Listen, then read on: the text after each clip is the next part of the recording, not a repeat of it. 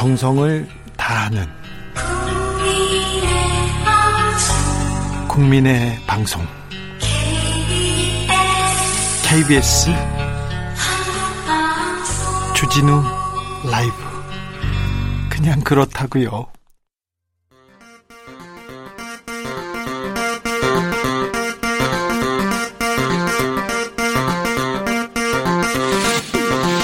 주진우 라이브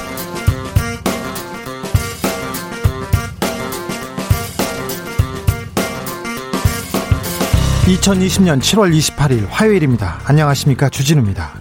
이재명 경기도지사가 대법원에서 무죄 취지의 판결을 받은 후 광폭 행보를 이어가고 있습니다. 오늘은 경기도에서는 부동산 투기로 돈 버는 일이 없도록 하겠다면서 이재명 표 부동산 정책을 내놨는데요. 경기도 4급 이상 공무원들에게 거주용 1주택 외에 모두 처분하라는 명령을 내렸습니다. 기본소득, 청년수당, 수술실 CCTV에 이어서 부동산 정책까지 거침없는 이재명 도지사 훅 인터뷰에서 만나봅니다. 여야 원내대표가 부동산 세법을 놓고 의견차를 좁히지 못했습니다. 부동산 투기를 잡는 법을 속히 처리해야 하는데 누가 발, 발목을 잡는 걸까요? 왜 그럴까요? 그런데 21대 국회의원의 보, 국회의원이 보유한 부동산 재산이 4천억 원이 넘는다고 합니다. 4천억 원이. 오늘 경실련 발표에 따르면 미래통합당 의원들 부동산 평균 자산은 21억 원가량이고요. 더불어민주당 의원들의 두 배 수준이라고 합니다. 이는 국민 평균의 7배 많다고 합니다. 이 내용 김원동 경실련 부동산 건설 개혁 본부장과 짚어보겠습니다. 법무부 산하의 법무검찰개혁위원회가 검찰총장의 수사지휘권을 없애라는 권고안을 내놨습니다. 논란은 이어지고 있는데요. 제왕적 검찰총장 권한에 견제가 필요하다는 의견과 아니다. 총장을 사실상 명예직 만드는 것이다. 이런 의견이 분분합니다. 아, 이 내용 김남국 더불어민주당 의원과 짚어보겠습니다. 나비처럼 날아 벌처럼 쏜다. 여기는 주진우 라이브입니다.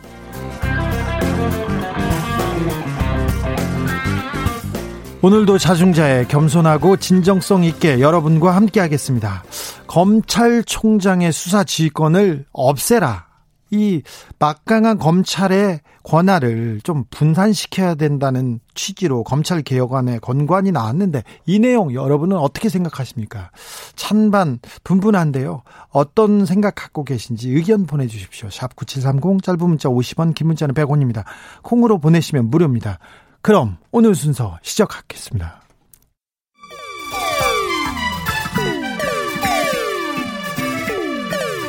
3805님, 그 언젠가 나를 위해 시사를 던져주던 단발머리. 주진우 라이브? 왜 이런 거 저 시키는 거? 단발머리 휘날리며 늘 진실을 쫓겠습니다. KBS 일라디오 주진우 라이브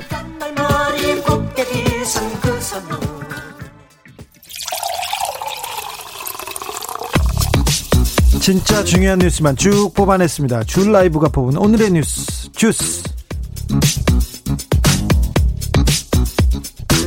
시사인 임지영 기자 안녕하세요. 안녕하세요. 네 코로나 상황 짚어볼까요? 네, 영시 기준 국내 코로나19 신고 확진자 28명 확인됐습니다. 28명입니다. 네, 해외 유입이 23명으로 국내 발생 5명보다 훨씬 많죠. 네. 해외 유입 국가별로 보면 키르키스탄이 7명, 미국 4명, 멕시코 2명, 모로코 2명입니다. 네. 지역 감염 보시면요. 서울 3명, 경기도 1명, 부산 1명입니다. 지역 지역 감염 좀 잠잠해지고 있습니다.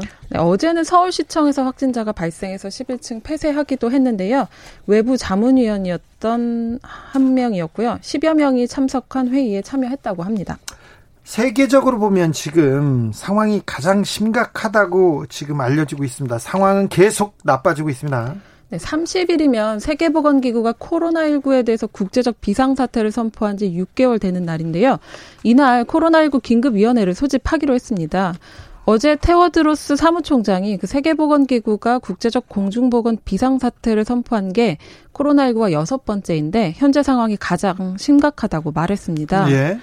그 세계 보건기구에 보고된 전 세계 누적 확진자 수가 1,600만 명에 달하는데요. 특히 지난 6주 동안 그 수가 거의 두 배 증가했다고 우려하기도 했습니다. 점점 증가세는 빨라지고 있습니다. 네, 테오드로스 사무총장은 검사와 격리 또 치료 또 접촉자 추적 같은 기본적인 조치를 강조하면서 한국과 독일, 중국, 캐나다가 이 같은 조치를 지켜 좋은 성과를 거뒀다고 소개하기도 했습니다. 네. 그래도 긴장을 늦추면 안 됩니다. 한국과 독일, 캐나다 여기에 중국이 들어가 있네요. 아, 네. 법무검찰 개혁위원회가 계속해서 어, 개혁안을 내놓고 있는데요. 이번에는 검찰총장에 관한 겁니다. 수사 지휘권을 내려놓으라고 권고했습니다.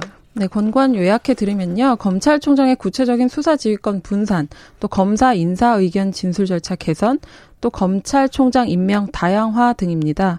핵심은 그 수사 지휘권을 사실상 폐지하라는 내용인데요. 현재는 검찰청법에 따라서 검찰총장이 전국 2,200여 명의 검사를 지휘하고 있습니다. 검사 동일체 원칙은 폐지가 됐는데 사실상 검찰총장의 집중된 권한 때문에 유지되고 있다는 문제 제기가 있었거든요. 그래서 일각에선 검사장 직선제 논의가 나오기도 했는데요. 개혁위는 이렇게 검찰총장의 집중된 권한을 서울, 부산, 대구, 대전, 광주, 수원 등 고검장들에게 넘겨서 권한을 분산하자는 겁니다. 고검장들한테 주면 검찰의 힘이 빠질까요? 네, 그 수사 지휘권을 좀 약화시켜서 검찰총장의 힘을 분산시키려는 의도로 보이는데 검찰총장의 힘은 바, 빠질 겁니다. 그럼 네, 그렇습니다. 네, 근데 법무부 장관의 권한을 좀 강화해서 정치적 중립을 지키는 게 어려워지는 게 아니냐는 우려가 나오기도 합니다. 네. 네.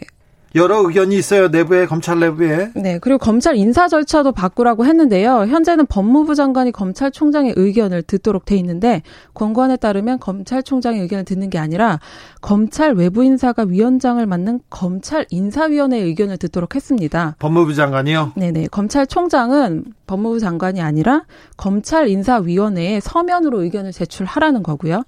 물론 이런 권고안을 시행하기 위해서는 검찰청법을 개정해야 합니다. 네, 일단 검찰총장은 빠져라 이런 내용이네요. 네, 그리고 개혁위는 그 여성 법조인 또 변호사나 법학 교수 등을 검찰총장으로 임명해서 남성 검찰 간부들이 검찰총장을 독식해온 관행을 깨야 한다고도 권고했습니다. 네. 검찰 내부에서 좀 반발하는 분위기가 있습니까? 네, 아무래도 그 검찰총장을 사실상 명예직으로 두는 게 아니냐는 이런 문제 제기가 있어서요. 네. 앞으로도 계속 논란이 일 것으로 보입니다. 그렇습니다. 좀 지켜보겠습니다. 이 내용은 또 뒷부분에서 김남국 의원에게 자세히 물어보겠습니다. 아, 코로나 위기 극복을 위한 노사정 협약이 체결됐습니다. 어, 오랜만에 뭘 뭐 노사정이 의견을 모았다는 어, 뉴스를 전합니다. 네, 오늘 오전 10시 대통령 직 속 노사 그 경사노위에서 의결했는데요. 민주노총이 승인을 거부해서 최종 합의가 무산됐던 코로나19 위기 극복을 위한 노사정 합의안을 협약이라는 이름을 바꿔서 체결한 겁니다. 문재인 대통령이 직접 그 위원들을 격려하면서 코로나 경제 위기 극복을 위해서 경제 주체들이 서로 한 발씩 양보해 이뤄낸 소중한 결실이라고 평가했습니다. 거, 기에 큰 의미가 있는 것 같습니다. 네, 기존 노사정 합의안 논의 당사자 모두 참석했고요. 민주노총만 그, 빠졌습니다. 그러네요. 민주노총만 빠졌는데요. 지금 민주노총 위원장이 사퇴한 상태입니다. 근데 민주노총도 어, 여기에 힘을 모았으면 좋았을 것, 아, 그, 좋았을 텐데 그런 생각이 듭니다. 어, 월성 1호기 조기 폐쇄 이 결정이 났습니다. 일단 월성 1호기는 닫기로 했는데 이걸 잘 닫은 게 문제가 된다고 감사를 버리고 있어요. 감사원에서. 그런데 이 감사가 편향 감사라는 말이 계속 나오고 있습니다. 2018년 5월이었습니다. 월성 1호기 원자력 발전소가 폐쇄됐죠. 네. 월성 1호기는 국내 대표적인 노후 원전입니다. 한 차례 수명이 연장돼서 원래는 2022년까지 가동 예정이었는데요. 네. 지난해 9월부터 감사원이 국회 요청으로 이 발전소의 조기 폐쇄 결정 타당성에 대해서 감사를 벌이고 있습니다. 네. 폐쇄 당시 주무장관이었죠. 백운규 전 산업통상자원부 장관이 언론 인터뷰를 했는데요. 감사원이 편향적인 감사를 벌이고 있고 최재형 감사원장이 그 중심이다라고 폭로를 한 겁니다. 예. 백전 장관은 지난 4월 감사위원회 직권 심리에서 최 원장이 했다는 말을 전했는데요. 대선에서 41% 지지밖에 받지 못한 정부의 국정 과제가 국민적 합의를 얻었다고 할 수 있느냐. 또 대통령이 시킨다고 다 하느냐고 공식석상에서 말했다는 겁니다. 네. 백전 장관은 또 그 전력 수급 상황을 고려해서 월성 1호기를 가급적 빨리 폐쇄하겠다는 대통령 발언에 대해서도 최 원장이 한수원 원 사장이 할 일을 대통령이 대신한 거라면서 행정 수반의 지위를 부정하는 발언을 했다고 주장했습니다. 어제 제가 주스에서 말씀드렸는데 이 판사 출신 최재형 감사원장이 어, 대통령과 현 정권에 대해서 좀 어, 각을 세우고 있는데 감사원장의 역할이 그런 거다 이렇게 볼 수도 있으나 감사원장의 인척이 인척이 한국 원자력 연구원에서 중요한 역할을 맡고 있고요. 그리고 또 어, 최재형 감사원장이 감사원장에 이렇게 부임하고 나서 감사원 관련된 그, 내부 정보가 자꾸 조선일보를 통해서 인척인 조, 조선일보가 있는 조선일보를 통해서 계속 어, 말씀 그 기사가 나오고 있다는 얘기를 좀 했습니다. 그런데 최재형 감사원장의 그 행보가 좀 정치권에 영향을 미치려는 그, 그 모양새가 보여서 그래서 제가 주스에서 길게 이렇게 어, 설명을 해드렸습니다. 주스에서 또 검찰 수사 심의위원회가 생겼을 때 약자들을 위해서 약자들의 어, 보호를 위해서 생겼는데 사실 법도 약자를 위해서 생겼는데 나중에 보면 약자들의 재산을 이렇게 뺏어가는 역할을 하기도 합니다 법이 그런데 수사심의위원회도 꼭 힘없는 사람들에게는 문턱이 너무 높고 힘있고 정말 그 슈퍼파워 이재용 부회장이나 한동훈 검사장 같이 힘이 센 사람한테만 수사심의위원회가 열린다 이런 얘기 많이 지적했는데요. 실제로 그랬다면서요?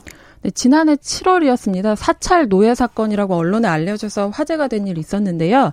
그 30년 동안 서울의 한 사찰에서 착취를 당한 지적 장애인이 피해자입니다. 예. 경찰은 그 착취행위 대부분 인정하지 않았고 사건을 넘겨받은 서울북부지검도 수사가 지지부진하다고 합니다. 예. 그래서 피해자를 대리하고 있는 최정규 변호사라고요. 그 이주노동자나 난민 같은 약자를 위한 공익소송으로 유명한 변호사인데요. 매우 훌륭한 변호사입니다. 네, 그 최 변호사와 장애우 권익문제연구소가 지난 1일 서울북부지검에 수사심의 소집 요청서를 제출한 겁니다. 네. 그런데 20, 20여일이 지났는데도 수사심의회에 해부할지 여부를 결정하는 부의심의위원회마저 열리지 않고 있습니다. 예. 수사 중인 사건이라는 이유라고 합니다. 아니요, 수사 중인 사건에 대해서 다 했잖아요. 열었잖아요. 네, 똑같이 수사 중인 사건인데도 이재용 부회장은 그 수사심의 요청 9일 만에 열렸죠. 아니, 이동재 전 기자권도 마찬가지고요. 네, 검언 유착도 마찬가지였습니다. 네. 최 변호사는 지난 14일과 17일 두 차례 검찰의 부의심의위원회를 조속히 구성하고 구체적 개최일자를 통보해달라고 의견서 보냈는데요. 보냈는데요. 답을 듣지 못했다고 합니다. 또 오히려 수사검사가 수사심의 요청서를 꼭 내야 하느냐고 물었다고 합니다. 네. 어, 수사심의위원회는 제도를 완벽하게 뜯어 고치거나 아니면 없애는 게 낫습니다. 이런 식으로 운영될 바에는 없는 게 낫습니다. 그 분란만 일으키고 있습니다. 기상 속보 알려드리겠습니다. 전남 화순군 지역에 호우 경보가 발효됐습니다. 개울가, 하천변, 계곡, 해안가 등 급류에 휩쓸리거나 침수 위험이 있는 지역에서는 접근하지 말고 물에 잠긴 도로, 지하차도, 교량 등으로 통행하지 않도록 특별히 각별히 주의하시기 바랍니다. 음, 월북한 탈북민 김아무개 씨, 아 이분은 뭐 굉장히 간첩 훈련을 받은 것도 아닌데 이렇게 유유히 월북을 했습니다. 이 김 씨의 행적이 밝혀지고 있습니다. 그런데 아, 이 행적이 밝혀질수록 결, 경찰, 군의 대응이 하나씩 하나씩 좀 문제가 있다는 게 보이네요. 네, 느슨했다는 거 알려지고 있는데요. 경찰 발표 중심으로 그 김씨 동선 재구성해 보면요. 6월 12일 오전에 그 자신의 집에서 한 여성을 성폭행한 혐의로 6월 21일 김포 경찰서에서 조사받았습니다. 네? 당시 혐의를 부인했다고 합니다. 경찰은 7월 4일에 국립과학수사연구원으로부터 피해자 몸에서 김 씨 DNA가 검출된 사실을 통보받았고요. 그런데요. 네, 근데 증거인멸이나 도주 우려가 없다면서 불구속 수사를 벌여왔습니다. 네. 월북 첩보 접수가 있었는데도 경찰은 뒷북 대응했습니다. 월북 첩보가 있었어요? 네, 김 씨 지인이 지난 19일 오전 1시 정도에 그 카카오톡 문자 메시지로 경찰에 월북을 제보했다고 합니다. 아, 그래요? 네, 근데 김포 경찰서는 34시간이 지나서야 제보자를 불러서 참고인 조사를 했고요. 그땐 이미 김 씨가 월북한 뒤였습니다. 아니, 경찰이 조사하기 좀 그러면 국방부나 국정원에 좀 이렇게 어, 공조 요청하면 될 거 아닙니까? 네, 유관기관에 공조 요청을 하지도 않았죠. 예? 네, 국내 입국한 탈북민은 정착 지원 교육기관이죠. 하나원에서 12주간 교육을 받고 또 퇴소한 뒤에 법에 따라서 5년 동안 공식적인 보호를 받도록 돼 있습니다. 그래서 경찰이 주기적으로 가서 어떻게 사나 문제는 없는지 이렇게 살펴보도록 돼 있어요 법으로. 네, 한 달에 한 번꼴로 전화나 대면 만남 진행해서 신변 이상 여부 확인해야 하는데요. 성폭행 조사 뒤에도 경찰은 별다른 감시나 관리에 나서지 않았습니다. 경찰은 보고나 통보, 협조 관련 부분에 대해 미진한 부분이 있었고 현재 합동조사단을 꾸려 전반적 사건 경위를 조사 중이라고 밝혔는데요. 당국은 그 인천 광화읍 월미곳에 있는 연미정 인근 배수로를 이용한 것으로 파악하고 있습니다. 네. 또 군 감시 장비에 월북 정황이 찍혔던 것으로 추정되고 있고요. 그런데 군은 아무 조치도 취하지 않았습니까? 네, 박한기 합참의장이 오늘 사과했습니다.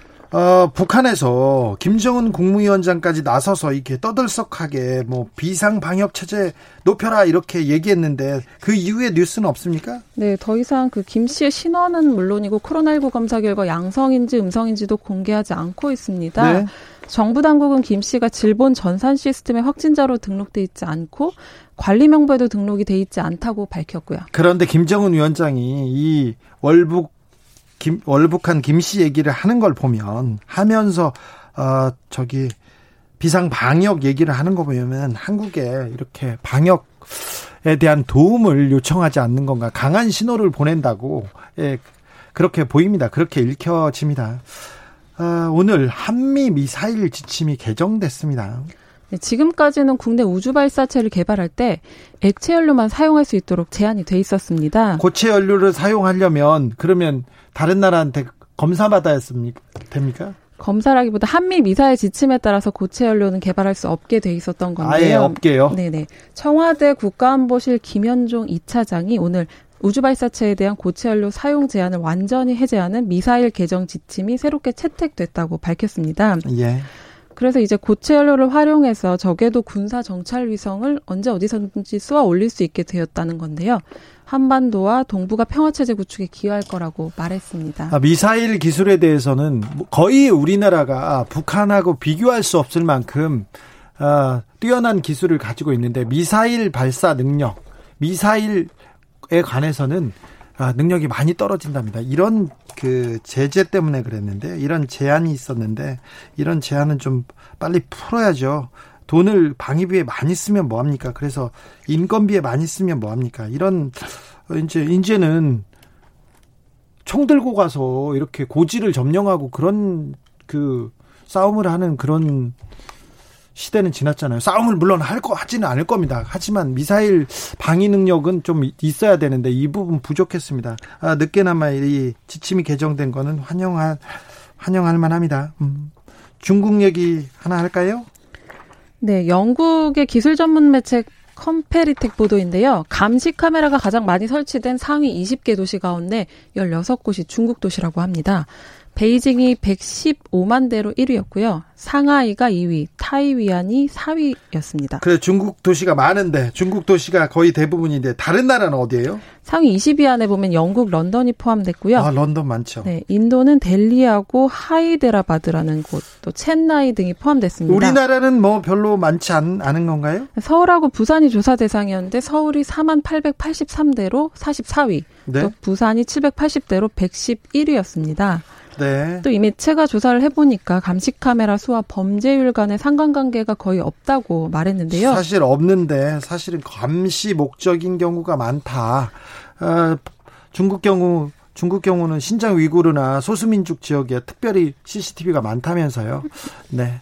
근데 댓글 보니까 재밌는 게 아, 중국은 국영 방송도 CCTV잖아 이런 댓글이 달렸더라고요.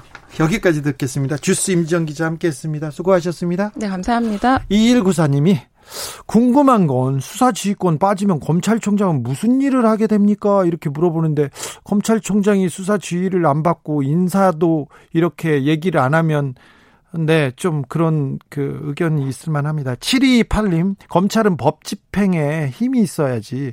그래야 수사를 하지. 검찰 총장이 허수아비입니까? 한심합니다. 이런 의견 주셨고요. 4297님이 기본적으로 검찰총장을 검찰 청장으로 이름부터 바꿔야 합니다. 쉬운 일부터 하나씩 하나씩 합시다. 이런 의견도 있고요. 강병환님은 왜 검찰의 권한을 빼야 하는 건지 모르겠어요. 그 힘을 바른 곳에 쓰지 못하는 것이 문제인 거 아닌가요? 그런데 그렇죠. 검찰도 우리 공무원입니다. 우리 칼을 가진 공무원인데 잘 써야죠. 2536님, 현 제도는 독재 정권이 검찰총장 자기 사람 심어서 마음대로 하기 좋습니다. 검사장 직선제로 가야 합니다. 이런 의견도 나왔습니다. 교통정보센터 다녀오겠습니다. 정현정 씨. 주진우 라이브.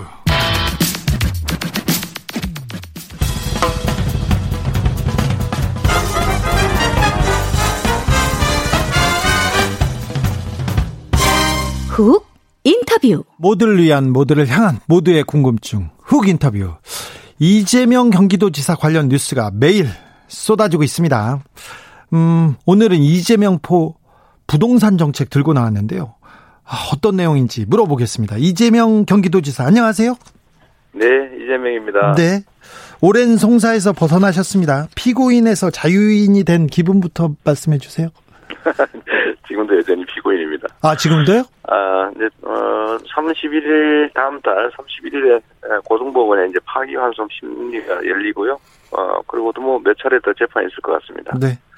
그래도, 그래도 진, 어쨌든 뭐, 어, 무죄 취지여서, 어, 어쨌든 과거보다는 훨씬 홀가분한 건 사실입니다. 네, 지난번 인터뷰 때 재판 관련된 얘기 물어봤더니 깊은 한숨을 쉬셨어요. 그래서 어, 청취자분들이 좀 걱정을 많이 하시는 분들이 있었습니다. 네. 어, 저기 용인 물류센터 화재부터 물어볼게요. 어떻게 돼가고 네. 있습니까? 아, 거기는 지금 이제 그 사고로 지금 다섯 분이 사망한 상태여서 네. 어, 매우 큰 산재 사고 현장이 되었고요. 우리 도 입장에서는 뭐 어, 가족들 지원 사업도 일부 하지만 원인을 정- 정확하게 분석하고 또 그에 따른 재발 방지 대책도 열심히 연구하고 있는데 네. 좀 안타까운 것은요. 아, 저희한테 권한이 매우 적어서 이제 산업재해에 대한 조사 권한도 저희가 가, 지고 있지 않고 예. 또 사전 예방을 위해서 근로 감독을 할 수도 없고 또 뭐 근로 기준을 위반하는 것에 대해서 제재도 할 수 없는 입장이어서 어, 앞으로도 이런 사건이 계속 발생하지 않을까 하는 걱정이 사실 많습니다. 아, 그래요? 이재명이 하면 좀 달라지지 않을까 생각했는데, 이제 물류센터 뭐- 화재는 막아주세요. 얘기하려고 했는데 쉽지 않네요. 어, 뭐 아시겠지만 노동 감독 그러니까 근로 현장의 노동자들의 안전을 책임지는 근로 감독 행정은 노동부의 전속 권한으로 돼 있어서 예. 근로 감독 권한이 이제 그걸 할 수가 있고 이제 우리 지방 정부에 그런 권한이 없습니다. 예. 근데 문제는 근로 감독관이 지금 전국적으로 3천 명이 아직 안 돼서 실제로 현장 감독이 불가능하고요. 거의 방치돼 있다고 보면 되고 예. 더군다나 사업자 입장에서는 뭐 산재 사고가 나서 사람이 죽어도 처벌은 자기가 받는 게 아니고 뭐 하청업체의 관리자가 처벌받는 수준이고 예, 그렇죠. 어, 경제적 배상도 뭐 다 보험 들어놓고 하니까 자기한테 피해가 없어서 신경을 거의 안 쓰는 상황입니다. 국회가 좀 그 관련 입법을 만들어야 됩니다. 국회가 해 주셔야 되고요. 문제는 이제 노동부의 태도죠. 노동부가 동의를 해야 되는데 현재까지는 공식적으로는 반대 입장이고 어 다만 이제 음, 협의는 좀 하자고 하니까 좀 두고 봐야 되겠습니다. 네, 오늘 부동산 대책 발표하셨습니다. 특별히 경기도 네. 4급 이상 공무원, 공무원들, 고위 공직자들은 1주택 외에는 모두 처분하라 이렇게 강력한 권고를 내렸는데 네. 이거 위헌 소지 있는 거 아닙니까? 어, 그건 뭐 권고고요. 네. 어, 권고고 도덕적으로 봤을 때 예. 에, 고위 공직자들이 국민에게 에, 어쨌든 보수를 받고 국민을 위해서 봉사하는 어, 지위에 있지 않습니까? 예. 그리고 그뿐만이 아니라 지금 권한까지 가지고 있는데 부동산을 투자해서 거기서 이익까지 보겠다라고 하는 것은 옳지 않은 행위라고 생각되고요. 네. 어, 저희가 그걸 뭐 금지하는 건 아니고 뭐 가지고 있는 건 좋은데 다만 인사를 할 때 우리가 반영하겠다라고 하는 거니까요. 아, 인사에 네. 반영하겠다. 아, 알겠다. 네. 권고, 강력한 권고인데 안 팔아도 된다. 대신 승진해서, 승진하기가 좀 어려워지고 아, 네. 일단 보직을 받는 데 있어서 그와 관련된 보직은 받, 받을 수가 없게 되겠죠. 아, 중요 보직으로 가는 것도 어렵겠네요. 이 주택 네, 네. 결정, 그 정책을 결정하는 거는. 그래서 거기에 영향을 줄 수 있는 보직에서는 다 빼야 되겠습니다. 아, 예. 어, 네. 본인이 그걸 감수하고 안 팔 수도 있으니까. 아, 감수하고 가지고 있어라. 네. 네, 승진은 안 된다. 이렇게. 얘기. 그 내부에서 네. 반발하지 않을까요? 공무원들이 그 입이 이만큼 나왔을 것 같은데요. 그런데 뭐 그 공무원들이 숫자가 그렇게 많지 않고요. 예. 어, 저희가 잠정적으로 조사를 해보면 이 네. 주택자들의 경우는 뭐 시골의 아버지 농가 주택을 가지고 있다든지 예. 어, 그런 불가피한 사, 사인이 있는 경우들이 있어서 뭐 그런 경우들은 다 이제 또 참작을 할 테고요. 아, 네. 뭐 네 채, 뭐 다섯 채, 여섯 채 이렇게 가지고 있는 경우가 좀 문제가 될 수는 있습니다. 아, 네. 그렇게 비인간적인 그런 권고는 아니네요. 아, 제가 그렇게 가혹한 사람이 아닙니다. 아, 그래요? 네. 네. 좀 듣던 중 좀 놀라운 얘기였습니다. 네. 기본 주택에 대해서도 좀 그 궁금한 분들이 많아요. 경기도가 네. 기본 주택을 실험한다는데 이 내용이 뭐, 뭡니까? 어, 뭐 아시겠지만 삼기 신도시 거의 대부분이 경기도에 위치하고 있고 네. 어, 제가 취임한 이후에 경기도시공사가 그 택지 개발 사업에 지분을 최대한 높여서 참여하라고 지시했고요. 예.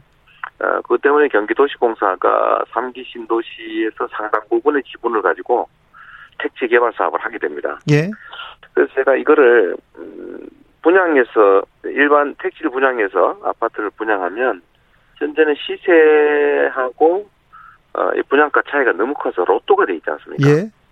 그러니까 신규 주택을 공급한다고 하는 게 주택 시장의 공급을 늘려서 주택 그러니까 집값을 안정시키는 것이 아니고 로또 분양 광풍을 불러일으켜 가지고 그렇죠. 오히려 주택 시장을 교란하는 요인이 돼요. 예.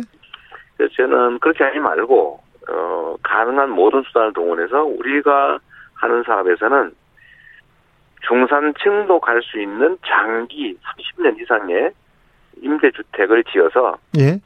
서민들 뭐 영세 서민들이 가는 18평 뭐 7평 뭐 12평 이런 소규모 아파트 말고 예.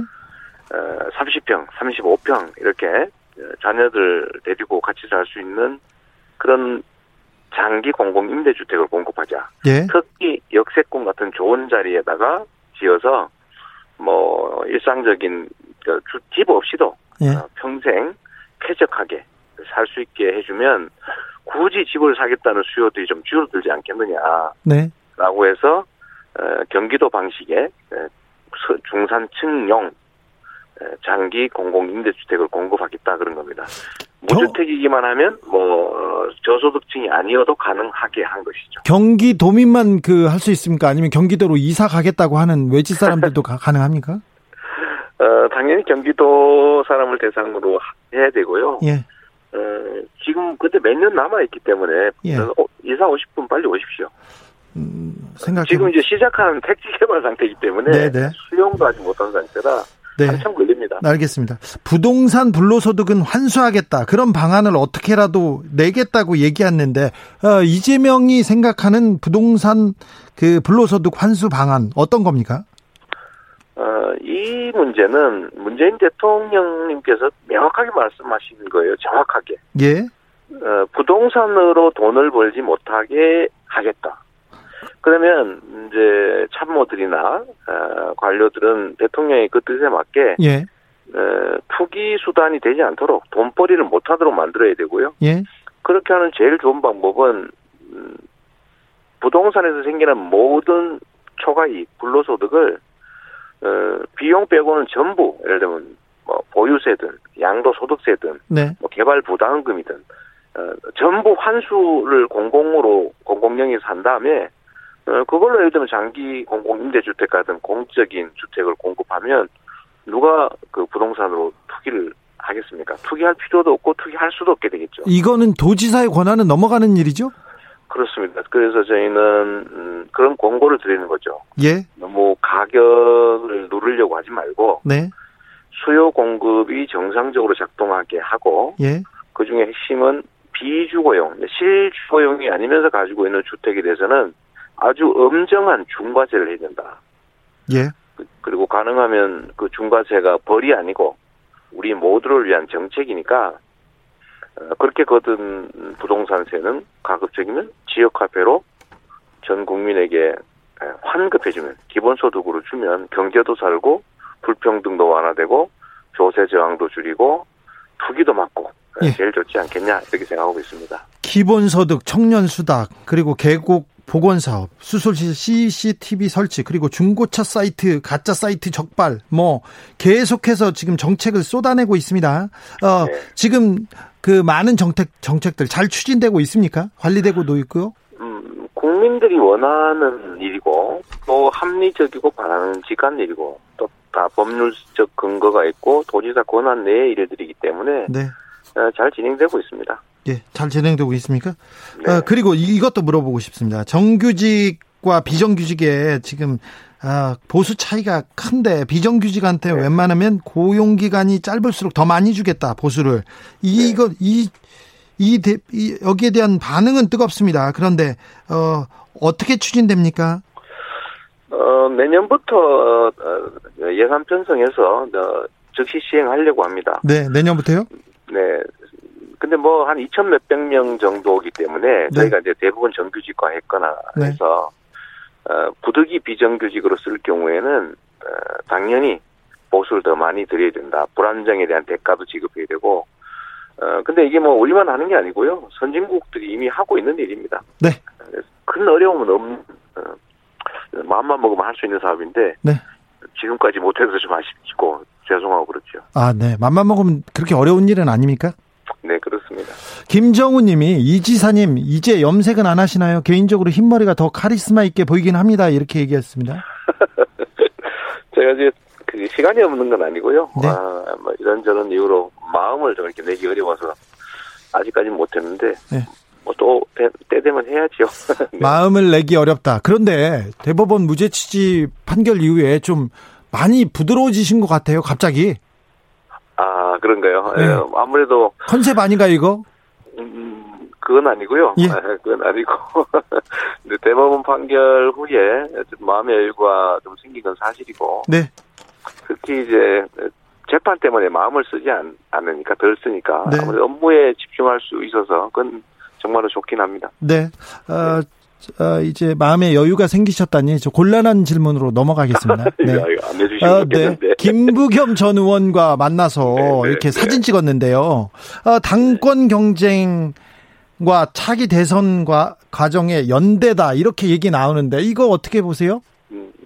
뭐 연대를 할 필요도 없고 또 그런 게 뭐 그 김부겸 후보님한테 도움이 될 리도 없고 또 제가 경기도지사로 도정하는 사람인데 네. 그렇게 정치적 그 에, 뭐 이렇게 태풍 뭐 정치적인 논쟁의 와중에 끼어들 이유도 없어서 제가 뭐 연대를 한다는 건 사실이 아니고요.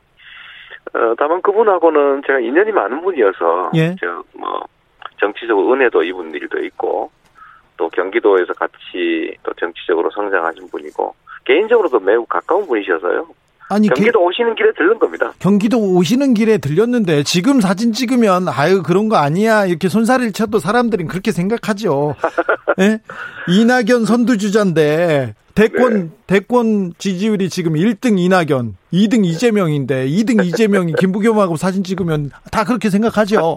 아 제가 곧 그 아마 이낙연 그 후보께서 경기도 오신다는데요. 아 네. 어 뭐, 그분이 오셔서 혹시 들르시면 제가 똑같이 그 환영해드리고 또 좋은 말씀을 해드리고 그럴 생각입니다. 박주민 박주민 의원 서운하다고 어, 옆에서. 당연하죠. 네네. 알겠습니다. 당연히 우리 뭐 제가 그 밀면 후배시기도 한 네. 박주민 의원 오시면 어, 똑같이 우리 도 입장에서 네.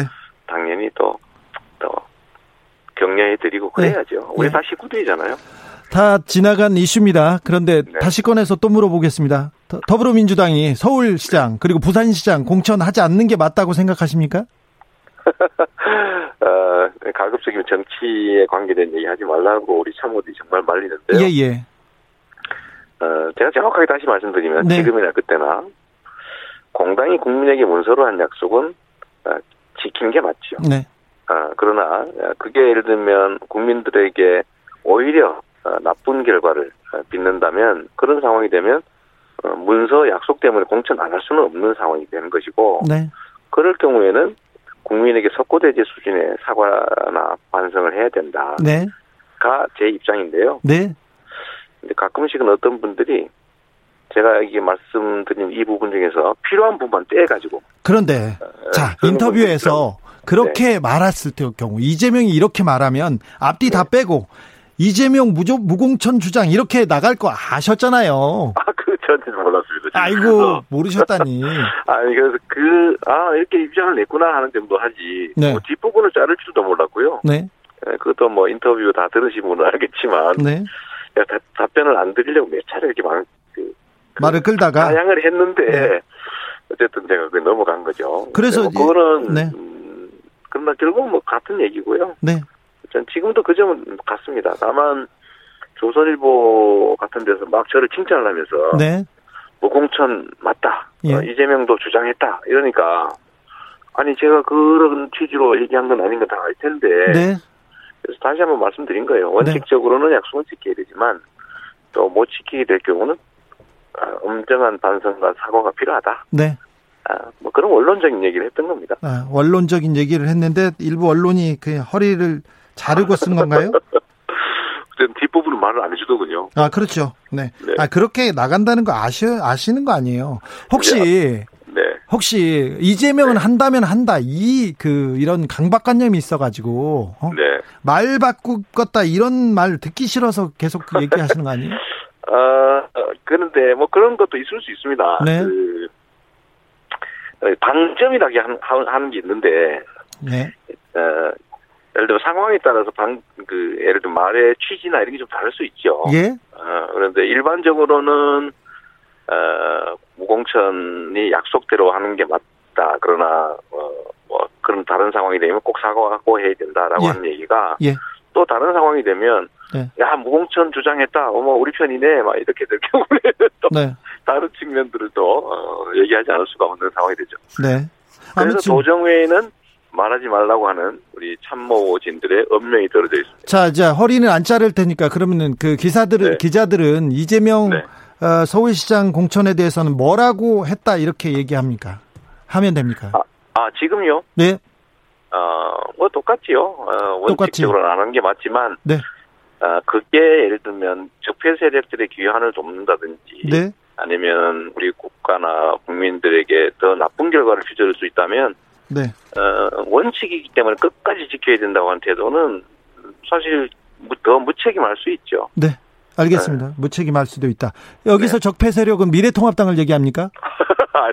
또 그렇게 단정할 수는 없죠. 그렇게 단정하시지는 않고 적폐 세력이 네, 네. 다시 복귀하는 거는 안 된다. 이거 이 얘기죠? 네, 네, 네. 어, 행정수도 이전에 대해서도 조금 어, 이게 의견이 있을 것 같은데요. 행정수도 예, 경기도지 않습니까? 수도와 가장 네. 가까운 데고. 근데 행정 수도 이전 어떻게 보십니까? 이 아, 문제에? 경기도민들께서는 일부 어, 아니 경기도지사가 왜 행정 수도 이전에 대해서 어, 동의하느냐, 네. 찬성하느냐 하실 수도 있긴 합니다만 네. 제가 드리고 싶은 말씀은 어, 우리나라가 이 수도권 집중에 따른 문제가 너무 심각합니다. 네, 심각하죠. 예, 국토 균형 발전이라는 측면에서 어, 자원의 효율적 배치 또는 자원의 효율적 이용이라는 측면에서 좀 분산이 필요하고 네. 그게 수도권 뭐 경기도를 포함한 우리 수도권에도 장기적으로는 훨씬 더 도움이 된다라고 저는 판단합니다. 아, 예. 예, 그래서 저는 음, 뭐 우리 노무현 대통령께서 추진했던 행정수도 이전에 그때도 찬성했고 지금도 찬성하고 있고요. 네. 다만 이게 이 위헌 판결을 받았기 때문에 행정 그 수도 이전이라고 하는 게 네. 관습 헌법이라는 거 아닙니까? 네. 어, 저는 그 판결이 매우 부당하다고 생각하긴 하는데 어, 그러나 어쨌든 현실적으로 있는 판결이고 어, 그러니까 그것을 고치기 위해서 싸울 필요는 없다고 생각해요. 예.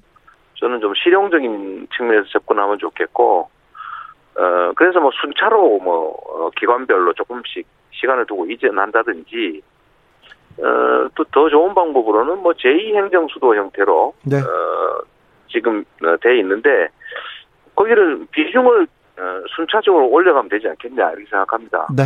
필요한 취지- 기관들을 점차 올려가는 거죠. 네, 취지는 잘 알겠습니다. 음, 어, 응원하는 그 경기도민들, 그리고 또, 어, 대선 주자로 생각하시고 지지하는 사람들이 많습니다. 네. 그분들한테 한마디 해주십시오. 짧게. 네. 그냥 어, 저에 대해서 기대해 주시고 또 평가해 주시고 특히 어, 법원에서 재판 받으면서 내가 힘들어할 때 어, 격려하고 함께해 주신 모든 분들한테 진심으로 감사드리고 제가 도정 열심히 해서 음, 우리 경기도민의 삶, 대한민국의 그 미래를 조금 더 밝게 하는데 최선을 다해서 보답 드리도록 하겠습니다. 네, 고맙습니다. 여기, 까지 듣겠습니다. 이재명 경기도지사였습니다. 감사합니다. 네, 감사합니다.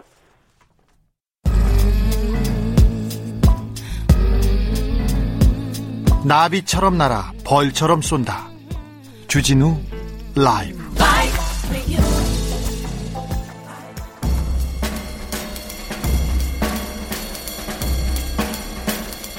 느낌 가는 대로 그냥 고른 뉴스 여의도 주필 기괴한 논란 해리스 콧수염 면도에 글로벌 매체들 주목 연합뉴스 기사입니다 해리 해리스 주한 미국 대사가 콧수염 면도했지 않습니까? 이게 어, 제 우리나라 언론에 다 이렇게 나왔어요. 그런데 해외에서도 큰 화제였어요. 뉴욕타임스, CNN, BBC 다 보도했습니다. 뉴욕타임스는 해리스 대사가 외교적 긴장을 일으킬 수 있는 위협 요소였음에도 불구하고 2년 동안 유지해온 코스염을 잘랐다 이렇게 얘기했어요. CNN 방송에서는 해리스 대사의 코스염에 대해서 한국 사람들이 좀 인종 차별일 수도 있는 일을 했다는 이런 보도도 했고요. BBC에서도 보도했습니다. 그런데 어, 미국인 아버지, 일본인 어머니 사이에서 태어난 해리스 대사가 일제 강점기 조선 총독 연상시킨다고 비판받고 코스염 공격당한 거 있지 않습니까? 근데 그게 콧수염이라고 우리 그 국민들이 공격한 건 아니었잖아요, 사실. 해리스 대사가 방위비 분담금에 대해서 미국의 입장을 과하게 주장한 거. 그다음 지소미아 문제가 있었을 때 그때 좀 일본 측 입장을 좀 두둔한 거. 그다음 남북 문제가 한 걸음씩 나아가려고 했을 때 미국 working group으로 가라 그러면서 좀좀 단호하게 얘기했던 부분에 대해서 우리 그 비판적인 여론이 있었고 그래서 코스염을 공격한 건데 인종 차별 그런 거 아니 아니지 않습니까? 그런 거 아시지 않습니까? 댓글에 해리스 대사 면도하자마자 어우 잘생겼다 보기 좋다 응원 댓글 많이 달렸어요. 해리스 대사님 성종기 흔들면서 응원하는 사람들 많다는 거 아시죠? 네. 좀 알아주세요. 네. 일본 입장 이해, 이해 많이 해주시잖아요. 우리 입장도 좀, 네. 좀 부탁드려요. 일본 아베 사죄상 사실이면 한일 관계에 결정적 영향 연합뉴스 기사입니다. 한 민간 식물원에 어, 설치됐다고 보도된 이른바 아베 사죄상 그러니까 위안부 할머니가 있고 그 앞에 누가 사죄하는 그런 동상이 생겼대요. 이 보도가 사실이라면 한일 관계에 결정적인 영향을 미치게 된다면서 일본 정부 대변인인 스가 관방장관이 그렇게 얘기했어요. 한국 측에 대해서 위안부 문제에 최종적이고 불가역적인 해결을 확인한 2015년 한일 합의의 착실한 이행을 계속 강하게 요구한다 이렇게 얘기했는데 불가역적이고 최종적이라고 이렇게 얘기했던 그 합의가 문제가 있다는 거를 일본이 더 잘 알지 않습니까? 그리고 어, 결정적인 영향을 미칠 거라면서요. 일본 내에서 혐한 시위는 어떻게 할고 혐한 서적 그 많은 거짓 위선 혐오 조롱은 어떻게 하고 이제 뭐 하나 가지고 이렇게 트집을 잡는 건지 조금 이해가 안 됩니다. 댓글에 사죄상은 좀 아니지 않냐. 딴 나라 수장을 마음대로 표현한 건 이거는 좀 아니지. 이런 분도 있었고요. 아베가 사죄를 안 하는데 굳이 유치하게 저런 걸 만들어서 좀 우스꽝, 우스꽝스러워서 보인다. 저런 짓은 하지 말자.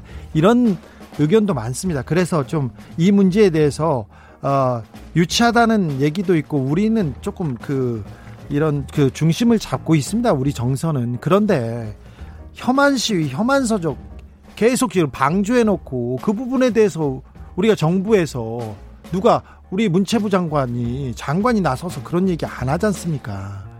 외교라는 게 있는데 이거 일본 정부 일본 대변인이 이렇게까지 얘기하는 거는요 조금 너무 심한 것 같아요. 제 생각이에요 이건. 우리 정부에서 얘기하는 건 아니고요. 정부하고 저는 전혀 관련이 없는데 제 생각에는 일본이 좀 너무하다 유치하다 이렇게 생각한다고요. 찾아가지 않은 세탁물로 조부모 패션쇼. 팔로워 13만 명 서울신문 기사입니다.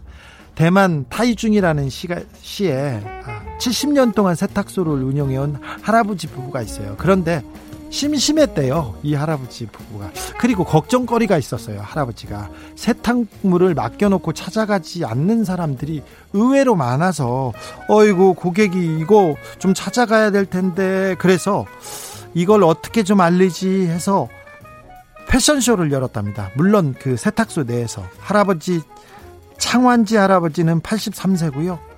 어, 수시우의 할머니는 84세입니다. 그래서 10년 동안 안 찾아간 옷들을 모아서 이렇게 걸치고 그걸로 패션쇼를 열었는데 이게 세계적으로 화제를 모아서 어, 팔로워가 13만 명이 생겼답니다. 그래서 어, 수 할머니가 나 같은 노인네 사진을 보겠냐는 사람이 그렇게 많을 줄 예전이라면 생각지도 않았어요. 이러면서 어, 그, 그 인스타그램 포스트 말미에 세탁물 찾아가세요. 그거 잊지 마세요. 이렇게 적어둔답니다. 좀 그런데 사진도 보고요. 아, 이 할머니 할아버지들 하는 거 보면 엄청 멋져요. 엄청 멋있습니다. 네. 그냥 그렇다고요?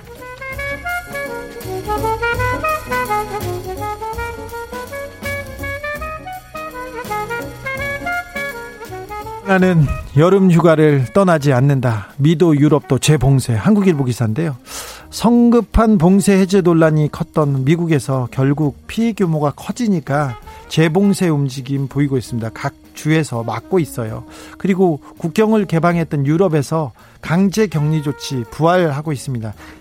특히 스페인에서 스페인이 휴양지지 않습니까? 스페인 갔다가 지금 코로나 걸려서 다시 오는 사람이 많아서요. 영국에선 스페인발 입국자는 모, 무조건 2주간 의무 격리합니다. 노르웨이도 스페인 방문자 10일 의무격리 도입했고요. 프랑스에서도 스페인 제약산 거점인 카탈루냐 지방 갔다 오면 여행 그 격리한답니다.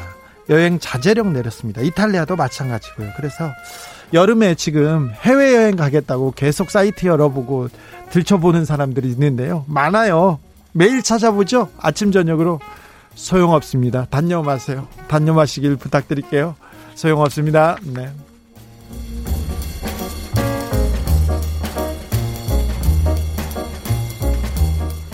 송골모의 발톱에 마스크가 엉켜 족쇄가 된 코로나 쓰레기 서울신문 기사인데요.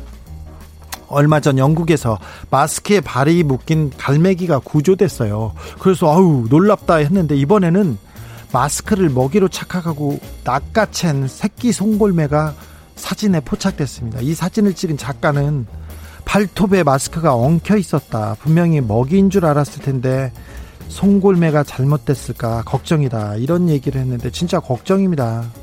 마스크 때문에 곤욕을 치른 게 이 갈매기 이 송골매가 처음은 아닐 거예요.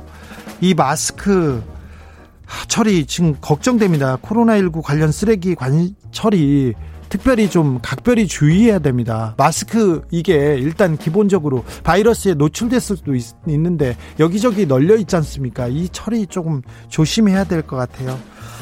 아, 환배, 댓글에는 환경 파괴가 갈수록 심해지네요. 우리 아이, 우리들이야 그렇다 치고 우리들 아이들이 살 세상인데 세상이 참 걱정됩니다. 이렇게 합니다. 아, 마스크가 이런 아픔을 주게 될지는 꿈에도 생각하지 못했습니다. 송골매한테 미안합니다.